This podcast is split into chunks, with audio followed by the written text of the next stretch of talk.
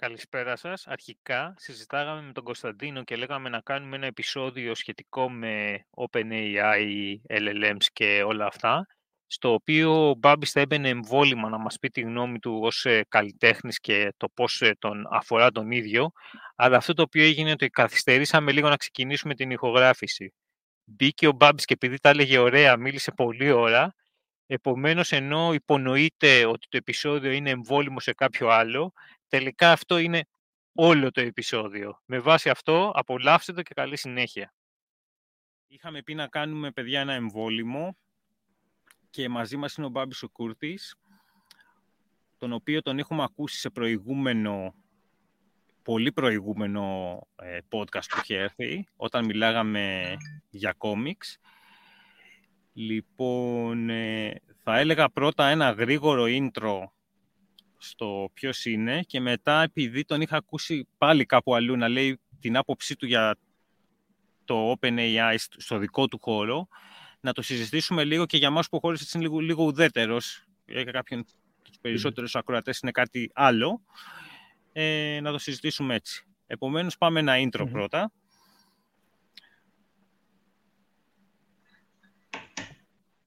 Οκ.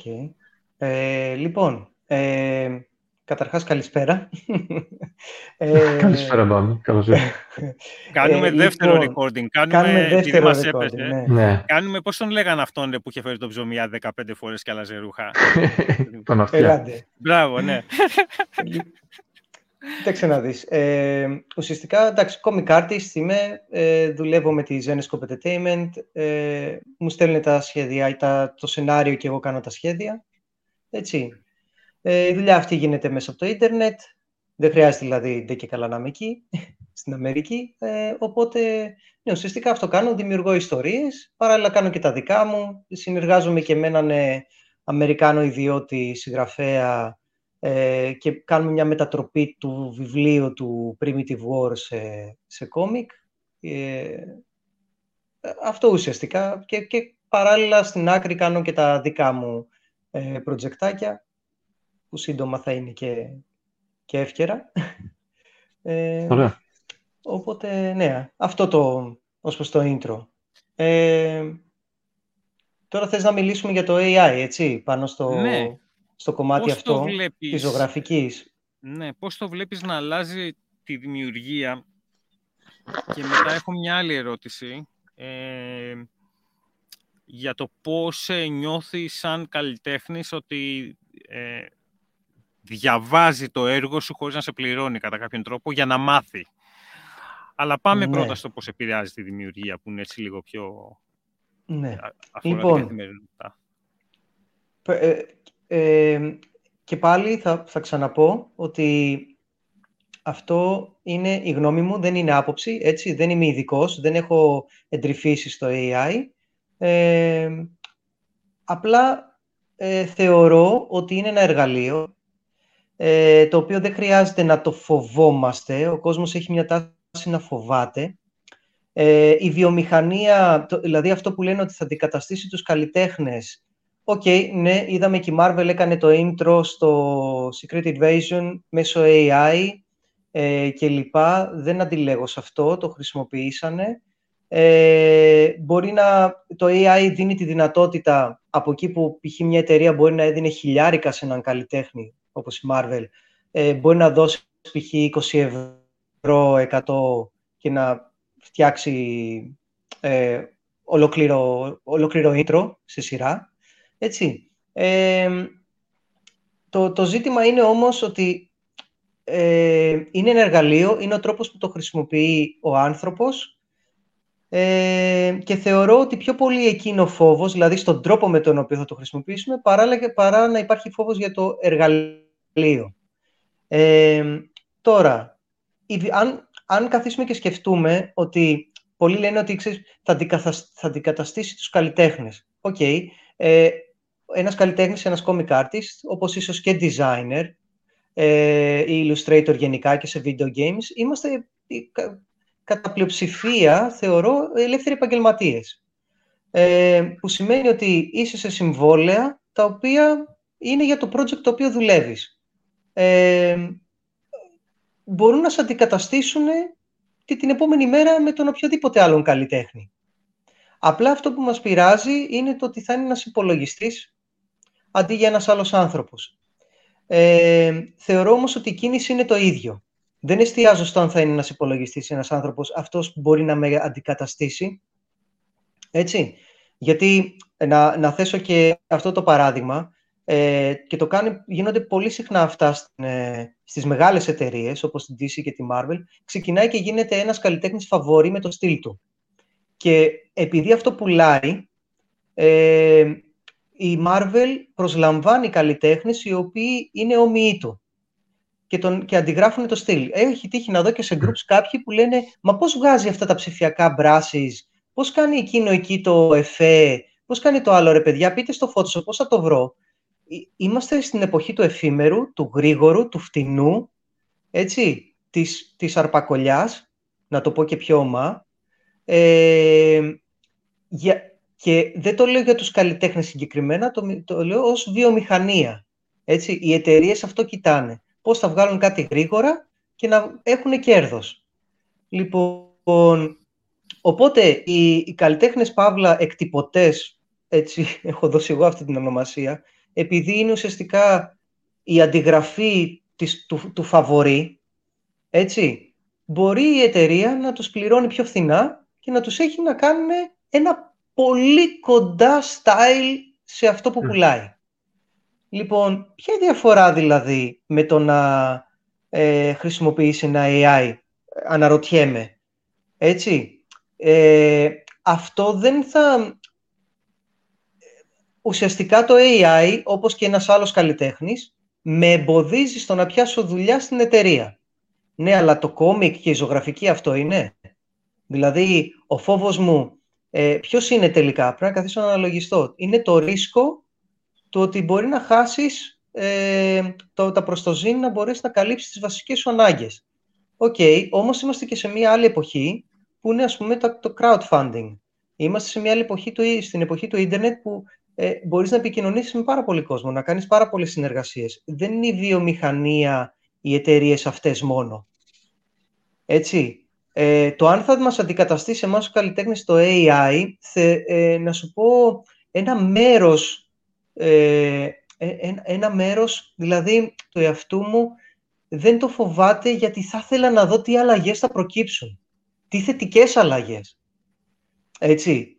Ε, γι' αυτό σου λέω το παρατηρώ. Είμαι πιο πολύ παρατηρητής παρά να, να, το, να το κρίνω ή να το φοβάμαι.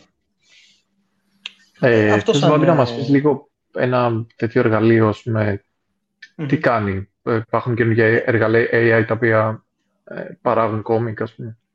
Κοίταξε να δεις. Ε, συγκεκριμένα για κόμικ, δηλαδή που να σου το χωρίζει σε πάνελς και λοιπά, δεν γνωρίζω. Εγώ είχα χρησιμοποιήσει, είχα δοκιμάσει το Mid Journey σε κάποια φάση να δω, όπως είπα, τι, τι εικόνες ε, θα βγάλει για να εμπνευστώ για κάτι που θέλω να ζωγραφίσω. Ε, okay. ας πούμε, του γράφεις, ε, δημιουργείς αυτά, πώς λέγονται, σαν ε, prompts, νομίζω, λέγονται, γράφεις εσύ ένα κειμενάκι και αυτό ανάλογα με την περιγραφή που κάνεις, παίρνει από το ίντερνετ, από καλλιτέχνες, από ήδη υπάρχοντα τέλος πάντων σχέδια που είναι ε, έξω στο ίντερνετ ε, και μπορεί και εμπνέεται ή από φωτογραφίες βασικά, γιατί το να πάρει από καλλιτέχνη πρέπει να του το πεις. Εδώ είναι το ζήτημα. Ότι να, πρέπει να πεις ναι, θέλω να, μοιάζει με το στυλ εκείνου. Έτσι. Ε, ναι, ναι, ναι. Λοιπόν, οπότε, ε, τι κάνει, του δίνεις το κείμενο, του κάνεις όσο πιο αναλυτικός είσαι τόσο καλύτερα και μπορεί και σου δημιουργεί μια εικόνα. Ε, βασικά σου βγάζει τέσσερις νομίζω και κάθε φορά ζητάς να σου κάνει σε καλύτερη ανάλυση και με πιο πολύ λεπτομέρεια να εντάξει κάποια πράγματα και το εξελίσσει αυτό από κάτω. Συνεχίζει ας πούμε.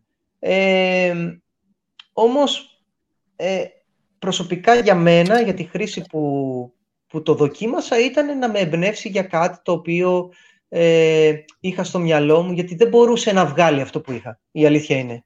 Και καθόμουν και έλεγα θα μου πάρει περισσότερο χρόνο να καθίσω να το εξηγήσω επακριβώς τι θέλω, από το να πιάσω το μολύβι μου και mm. τη γραφίδα μου να το βγάλω. Τώρα, αν αυτό εξελιχθεί, να συνδέουμε εδώ δύο καλωδιάκια και να παίρνει ακριβώς αυτό που φαντάζεσαι και να στο βγάζει, εντάξει. OK. Okay. μιλάμε, ε... Τότε μιλάμε για τρομερή εξέλιξη να φτάσουμε εκεί. Αλλά μέχρι στιγμής δεν είναι έτσι. Ε, Αυτό που κάνουν όμως, για να σου ολοκληρώσω, αυτό που κάνουν πολλοί, πες μου.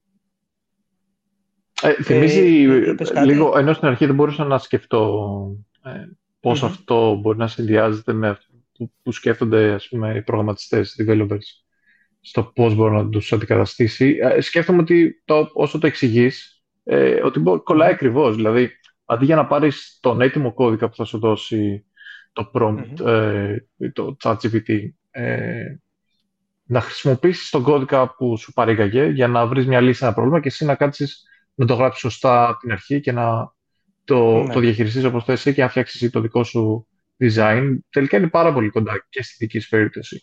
Ε, το θέμα Η είναι... διαφορά που έχω δει εγώ σε αυτά είναι ότι ενώ ο κώδικας είναι ένα κείμενο, ρε παιδί μου, Καλά.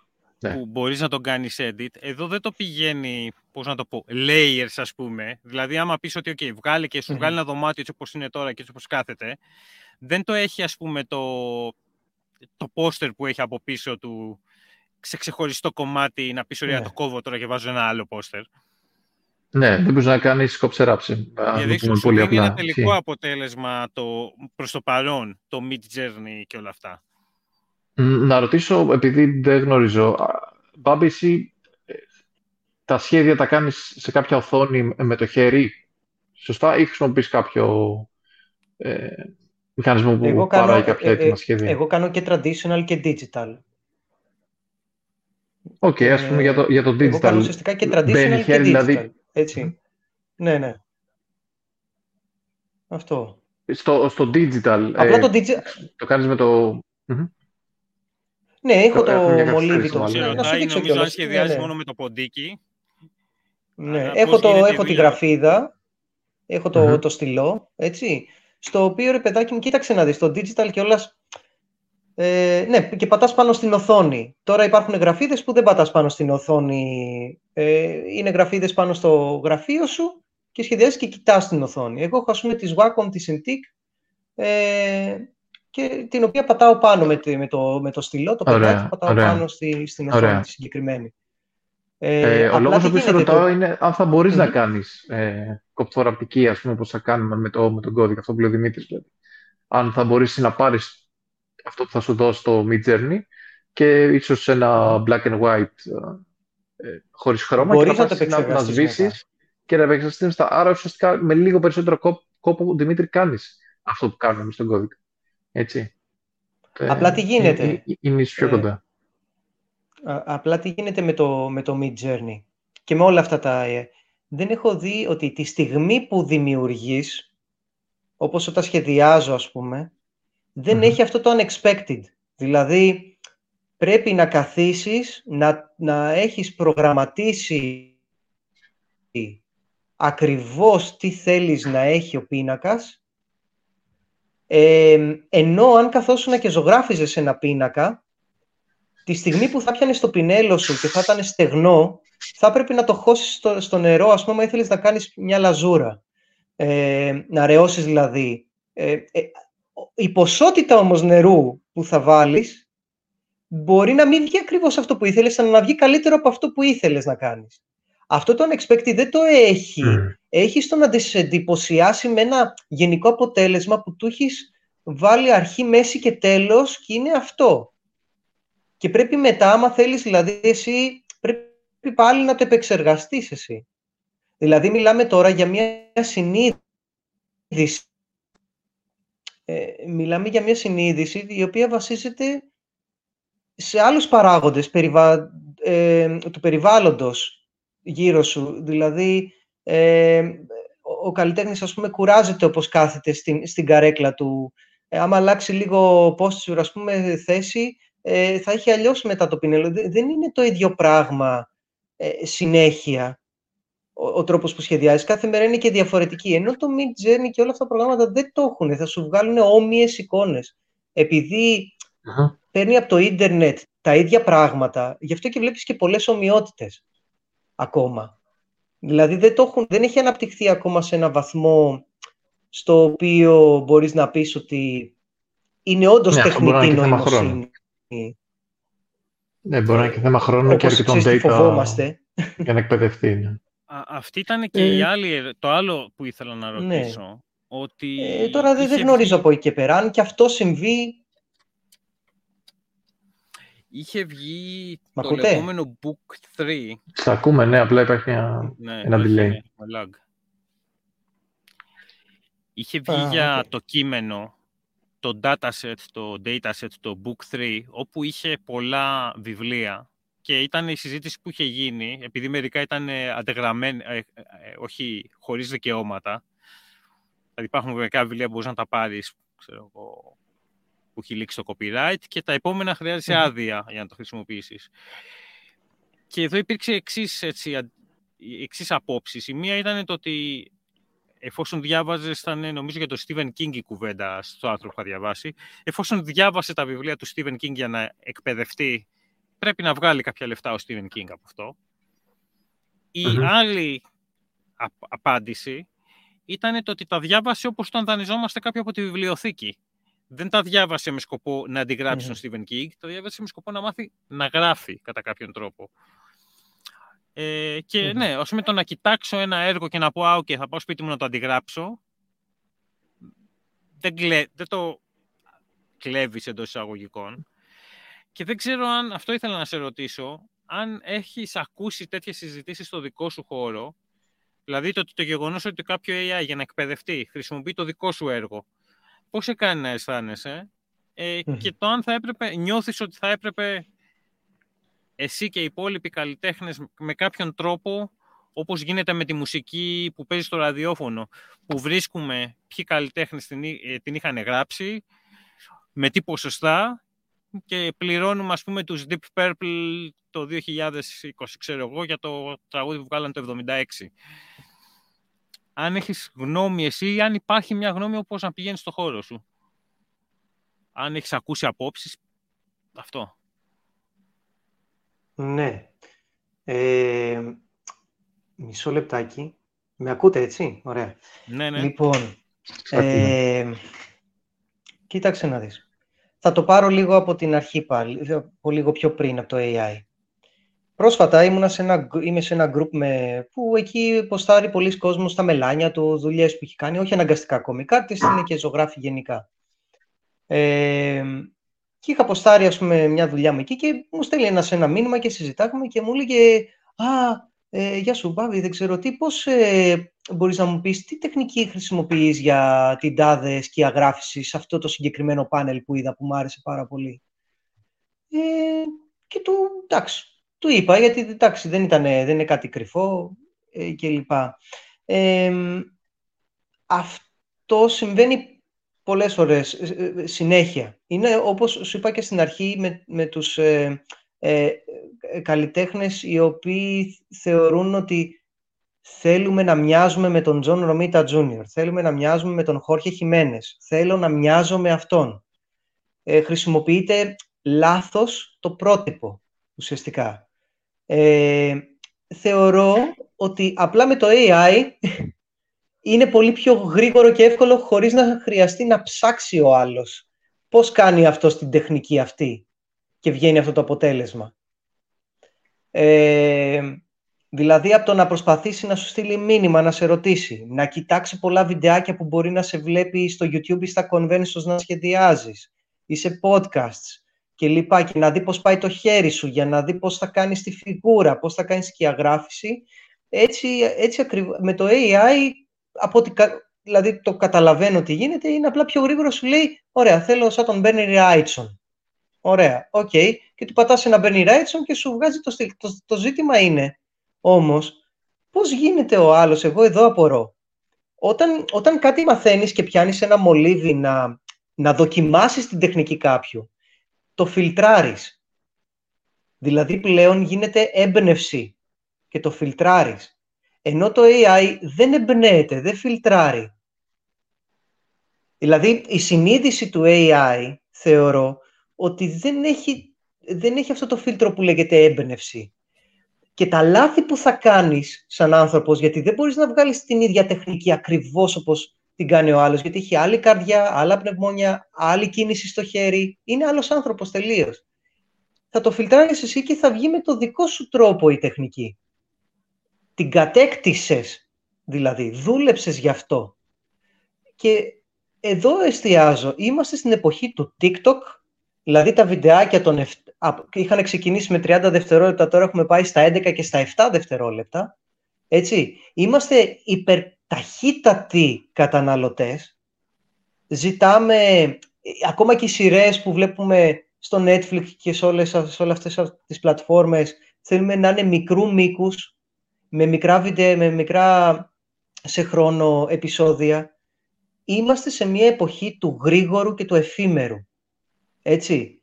Ε, Απορώ όμως, παρόλα αυτά, πώς ο κόσμος δεν θέλει να έχει έμπνευση. Εδώ είναι το ζήτημα με το AI. Στερείς στο, από τον εαυτό σου να έχεις έμπνευση. Μπαίνεις στη διαδικασία να πεις θέλω να μου το κάνεις σαν τον Bernie Wrightson. Ωραία και στο βγάζει ακριβώς όπως θα το κάνει ο Bernie Wrightson. Και η εταιρεία που θα σε πάρει, γιατί η εταιρεία θα σε πάρει γιατί να πληρώνει τον Benny Wrightson 10 χιλιάρικα, ενώ εσένα μπορεί να σε πληρώνει με 100, ας πούμε, επειδή χρησιμοποιείς το Mid Journey, λέμε τώρα, και βγαίνει σαν Benny Wrightson. Έλαντε όμως που αυτό θα δημιουργήσει θέμα στον Benny Wrightson, που είναι τόσα χρόνια όνομα κλπ. Έτσι.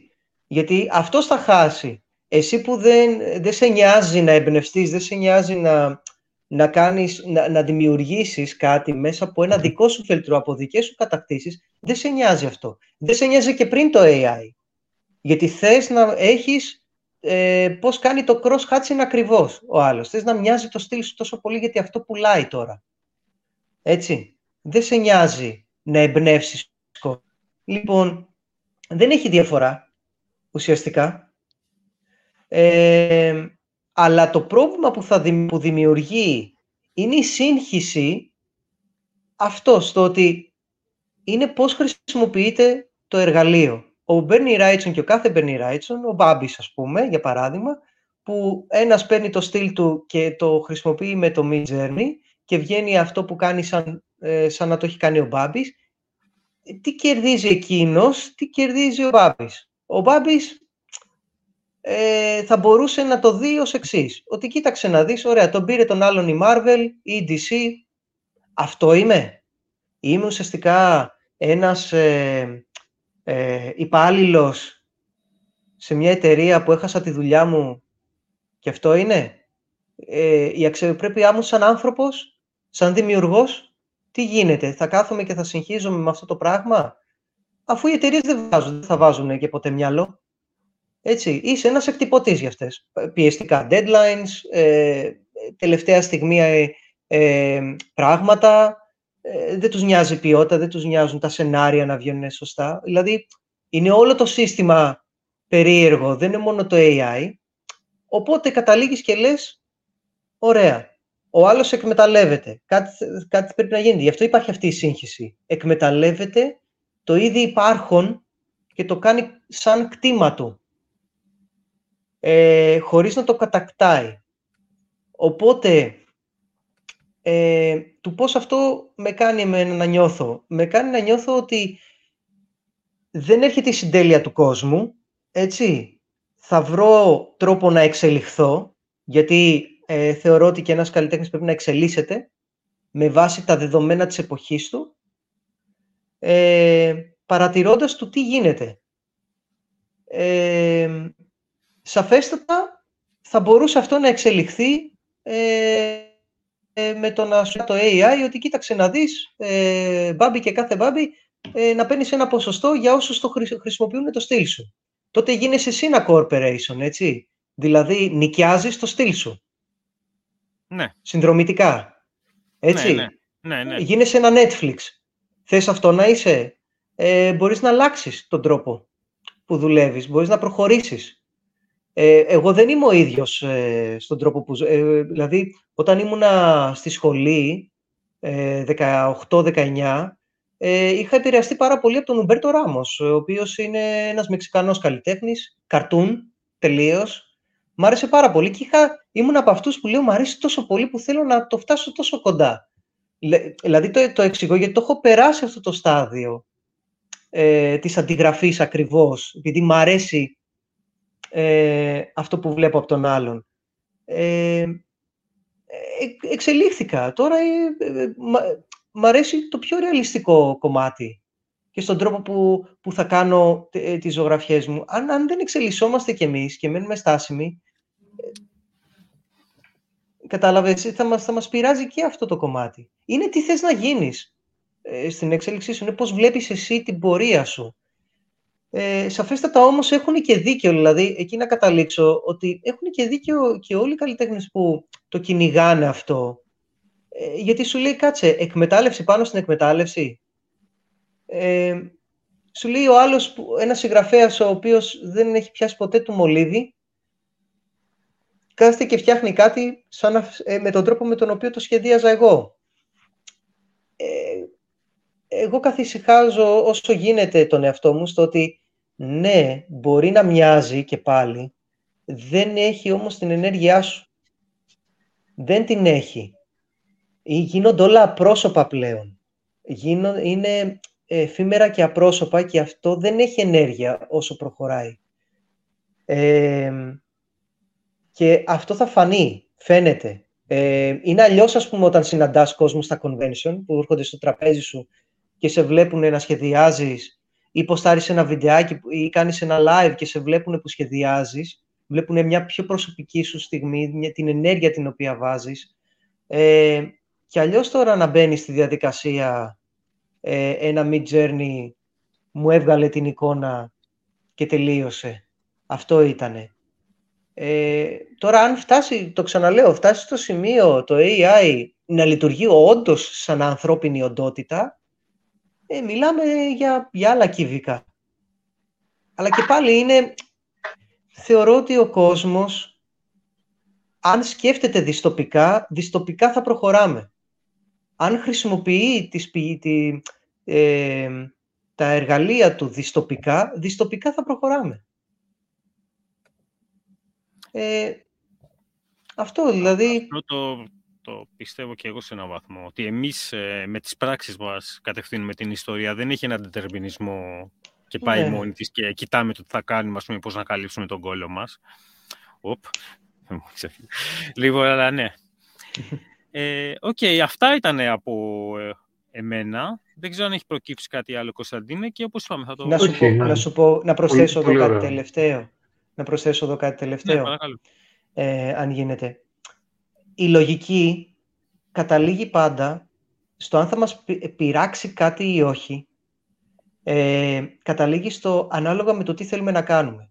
Αν θέλουμε να είμαστε άνθρωποι, ε, και αυτό είναι έτσι ξυπνάω και κοιμάμαι με αυτή τη λογική εγώ.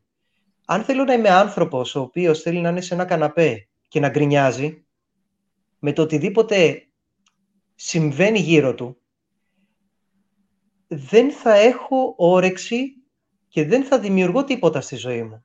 Θα είμαι απλά, θα υπάρχω και θα δημιουργώ εντάσεις πρώτα απ' όλα στον εαυτό μου και στους γύρω μου.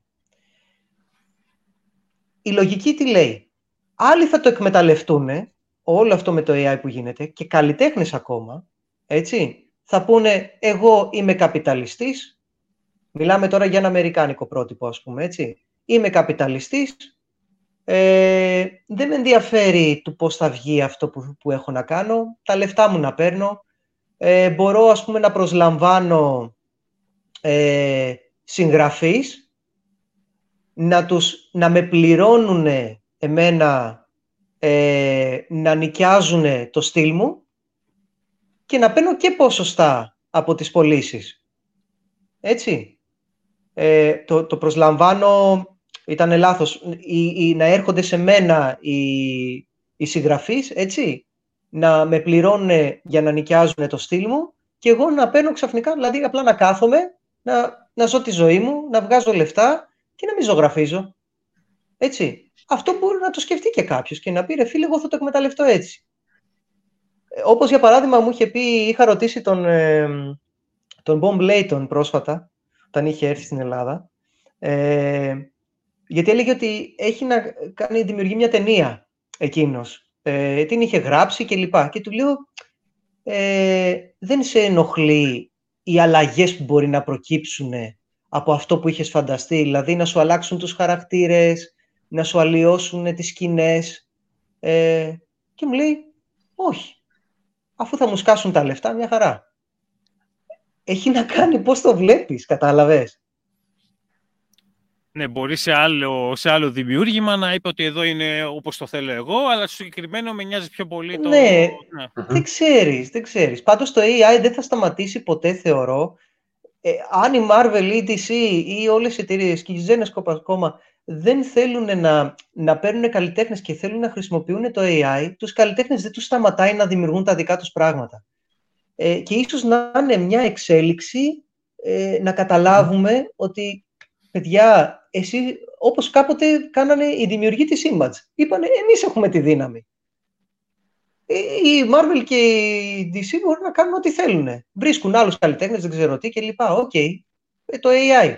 Εμείς τι κάνουμε; Μένουμε άπραγοι και απλά μας ενοχλεί; Πρέπει να μας ενοχλεί, αλλά να κάνουμε κάτι. Οι καλλιτέχνες της Image εννοείς αυτοί που πήγανε και τη φτιάξανε. Ναι, οι δημιουργοί. Ο Τοντ Μακφάρλαν, Τζιμ Λι, ξέρεις όλοι αυτοί.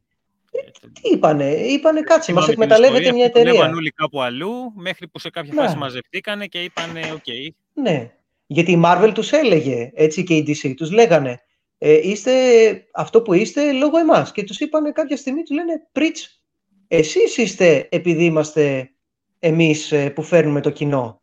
Και με το που φύγαν όλοι, έτσι, με το που φύγαν όλοι, έτρεξε η Marvel να βρει καινούρια φαβορί, ή να κρατήσει όσο γίνεται με νύχια και δόντια αυτούς που πάνε να φύγουν, δεν τα καταφέρανε, έτσι, και ιδρύσαν οι άλλοι την image. Εξέλιξη, έτσι. Θετική, θέλω να πω. Ιδρύθηκε ένας καινούριος publisher από το πουθενά. Με ιδρυτές καλλιτέχνες κιόλας, δημιουργούς. Mm. Δεν ξέρεις, τι δηλαδή, χώρο να βλέπεις δηλαδή, πρέπει περισσότερες original δουλειές, μικρότερες. Ναι. Ναι, ναι, είναι... Ή και μεγαλύτερες, έτσι. Το ότι είναι μικρότερες. Ε... Μικρότερες εννοώ σαν προφανώ δεν μπορούν να συναγωνιστούν τις μεγάλες εταιρείες. Με αυτή την έννοια. Πιο indie, ναι. δηλαδή παραγωγές. Θα, σου πω, θα σου πω και αυτό το τελευταίο. Ε, είναι πολλοί ας πούμε αναγνώστες στα κόμιξ οι οποίοι γκρινιάζουν για τα σενάρια που βγάζει η Marvel, η DC, για τις αλλαγές που έχουν κάνει στους ε, ε, χαρακτήρες κλπ και λέω, μα εσείς κρατάτε αυτές τις εταιρείες στο χέρι, ουσιαστικά. Όσο πιο πολύ αγοράζετε αυτό που σας πασάρουν, τόσο πιο πολύ θα λένε, οκ, μπορούμε να το συνεχίζουμε να το κάνουμε. Δηλαδή, η δύναμη είναι στους ανθρώπους πάντα. Δεν είναι στη βιομηχανία. Ε, τι να το κάνει η βιομηχανία αν δεν έχει πωλήσεις. Έτσι. Λοιπόν, οπότε, ας πούμε για παράδειγμα, ένας, ένας reader μπορεί να ένας αναγνώστης μπορεί να θέλει να διαβάζει Spider-Man. Μόνο Spider-Man. Άρα, τι γίνεται; Μπορεί δηλαδή μέσα από το Spider-Man που διαβάζει θα γνωρίσει πολλά φαβορή, αλλά να μην στηρίζει τα φαβορή όταν θα κάνουν τα δικά τους project. Να είναι κολλημένος στο ότι εγώ θέλω να διαβάζω Spider-Man. Και δεν είναι και λίγοι. Και είναι και κατανοητό γιατί γουστάρουν το χαρακτήρα. Δεν το κατακρίνω αυτό. Απλά θέλω να πω ότι τα πράγματα δουλεύουν με βάση τον οποίο τα δουλεύουμε εμείς. Δεν, είναι, δεν είναι κάτι άλλο. Ωραία. Δηλαδή, αν ο κόσμος στηρίζει μετά τους καλλιτέχνες, δηλαδή, OK, okay, όλες οι βιομηχανίες χρησιμοποιούν AI και ο κόσμος απλά στηρίζει τους καλλιτέχνες που δημιουργούν τα δικά τους. Μην βλέπεις ε, αν σε ενοχλεί το Secret Invasion, δεν είναι για σένα. OK, okay, κατανοητό. Ε, και εμένα δεν μ' άρεσε το, το, το intro που κάνανε με το AI. Ε, δεν, δεν είναι ότι έβαλα την ταμπέλα «Α, είναι AI», αυτό καθ' αυτό, αλλά έβαλα στο μυαλό μου ότι κάτσε να το δω σαν, σαν ε, καλλιτεχνικό πώς είναι. Έτσι. Ε, δεν μου άρεσε. OK. Okay. Ε, αν αυτό αρχίσει και εξελίσσεται κι άλλο, εγώ μπορεί να σταματήσω να βλέπω τις σειρές της Marvel. Έτσι κάνεις κάποιον αντίκτυπο σε κάτι ε, δράς, έτσι. Δεν λες απλά αυτό με ενοχλεί και, και τελείωσε. Έτσι. Γι' αυτό λέω δεν χρειάζεται να φοβόμαστε. Πρέπει να είμαστε άνθρωποι με πυγμή, με όρεξη για δημιουργία, να είμαστε παραγωγικοί και να λέμε τι καλύτερο μπορώ να κάνω στην εποχή μου, εγώ προσωπικά. Τι μπορώ να προσφέρω στο διπλανό μου. Μπορώ να προσφέρω καλύτερη ιστορία. Ο άλλος που φτιάχνει με AI, εγώ τι ιστορίες μπορώ να δημιουργήσω; Αυτό πρέπει να κοιτάμε. Πιο πολύ. Αυτά. Θα το γραφήσω εδώ γιατί μου άρεσε το τέλος. Ναι. Λοιπόν, OK, okay, συνεχίζουμε στο τέτοιο, γιατί όπως είπαμε, είπαμε το κάνουμε εμβόλιμα. Είναι μεγάλο, αλλά μου αρέσει, δεν πειράζει, το, mm. το τέτοιο. Και ναι. Ναι, μπορούμε, και... να θες και κάποια στιγμή να κάνουμε και ένα Α, ναι, ολοκληρωτικό ε, επεισόδιο. Σε κάποιο event κοντά, δηλαδή event ε, με την έννοια σε κάποιο γεγονός ε, δικό σου καλλιτεχνικό πλέον. Δηλαδή θα βγάλεις κάτι, mm-hmm. είναι να πας στο Indiegogo, μας ειδοποιείς και mm-hmm. το κάνουμε. OK, okay, OK. Okay. Ναι. Bye λοιπόν και καλή συνέχεια σε όλους. Και συνέχεια. Γεια σας, γεια σας. Καλή συνέχεια. Θα πούμε. Χάρηκα πολύ.